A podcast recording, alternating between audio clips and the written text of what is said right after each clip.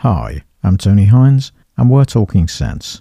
If you like Talking Sense or you like listening to Talking Sense, join us because we tackle a topic, we look at the evidence, we weigh it up, and we consider the arguments before striking a balance and a conclusion. So, Talking Sense is for you. Stop by, listen, tell your friends.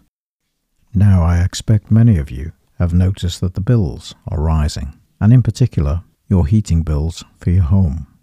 So, why is it that the heating bills have gone up so much? We know, for example, one of the main causes of the rise in energy prices is Putin's war in Ukraine, which has cut off gas to most of Europe. So, there's zero gas going from Russia to Europe, and Europe has relied on around about 50% or more of that gas in particular countries in Europe, and that's pushed up the cost of world energy as there's been a scramble in the market to secure energy supplies to heat homes during the next winter. And so it's not just that the gas from Putin is not making it through to Europe, but it's a cut in the supply of gas which has pushed up the price. Demand has actually increased, supply has gone down, and the price has gone up. It's the way of the world. So it's straightforward economics. And this is why the price of domestic energy and energy for businesses has risen. Now, that's no consolation if you're facing higher bills, but why would you be facing higher bills just as a result of supply and demand? Well, there's perhaps something else going on as well at the same time, and that's probably profiteering by some energy companies, energy suppliers, to provide that particular energy to consumers and to businesses. And they're making hay while the sun shines and that doesn't help either.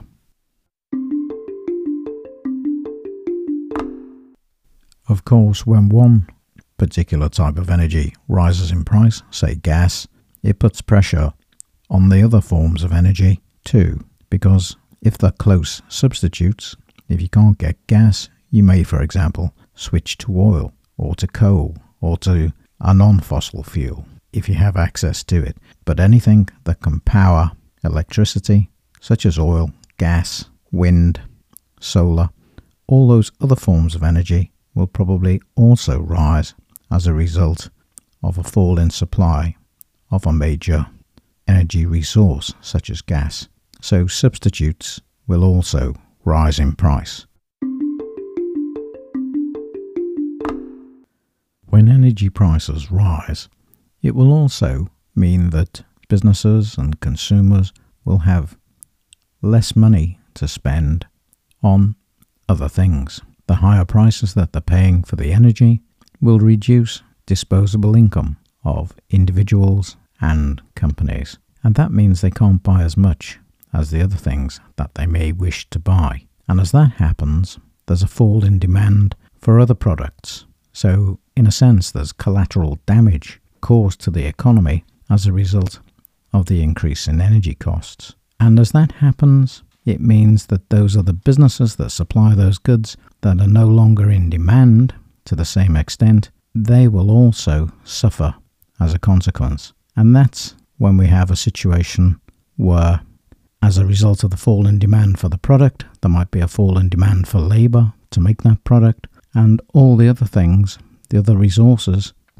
that go into the makeup of that product and that's when we might risk recession. And I'll talk about recession in the next part.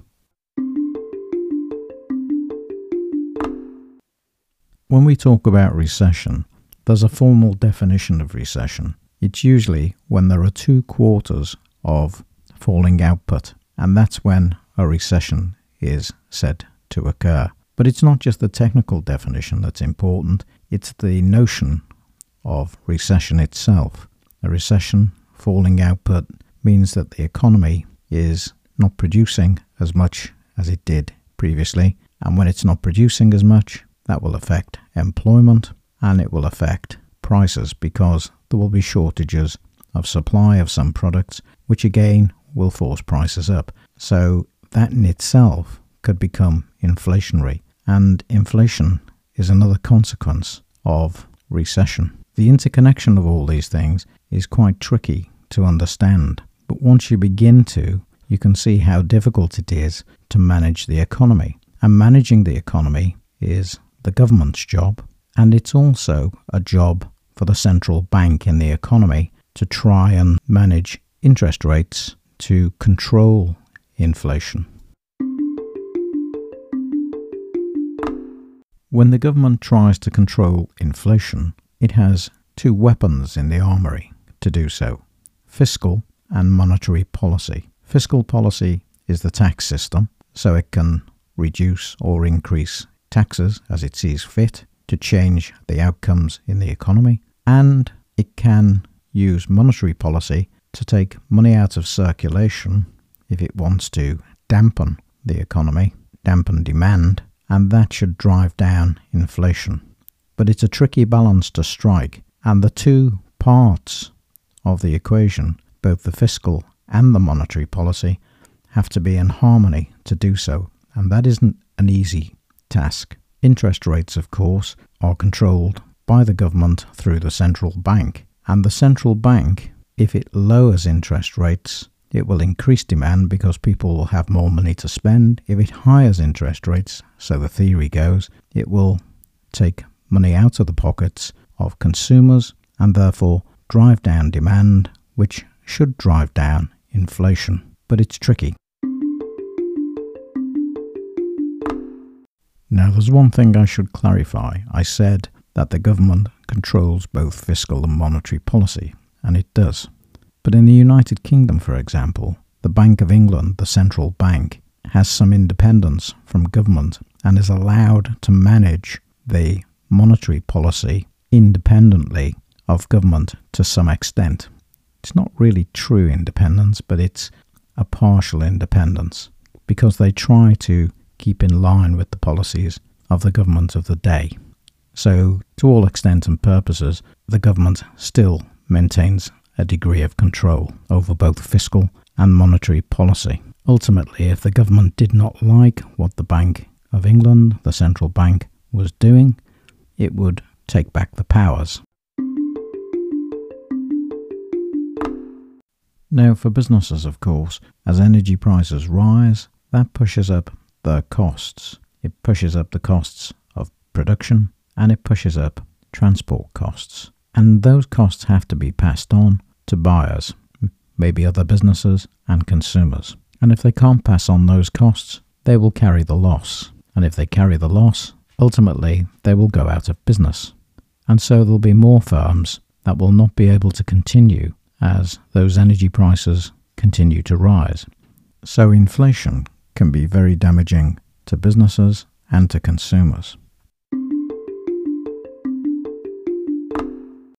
So when we consider the rising price of energy and we consider the response to that, we realize it's interconnected to many other things. If prices are rising, that's inflationary. It will push up other costs. It will mean that supply of those energy products is limited, demand still high, prices up. It will also mean that the government will try to control inflation through fiscal and monetary policy. Fiscal policy usually means that they'll apply taxes to try and curb spending, in other words, demand. And as they dampen demand using fiscal policy, they will also perhaps try to use monetary policy applied through the central bank to change interest rates, which will also stop the demand for goods increasing because there's less disposable income. So, those are the simple arguments, which are economic arguments to control inflation. And of course, energy prices, which are inflationary, need to be addressed by the government, and the only way to address it currently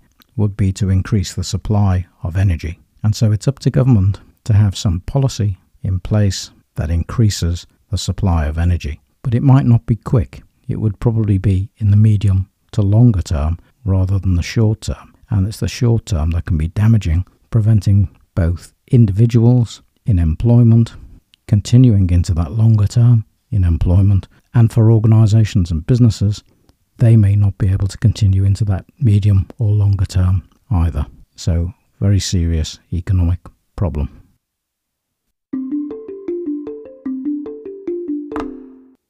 So, there you have it. That's the explanation of rising energy costs. I hope that's helped you to understand the problem and how that problem is linked to other aspects of the economics of everyday life.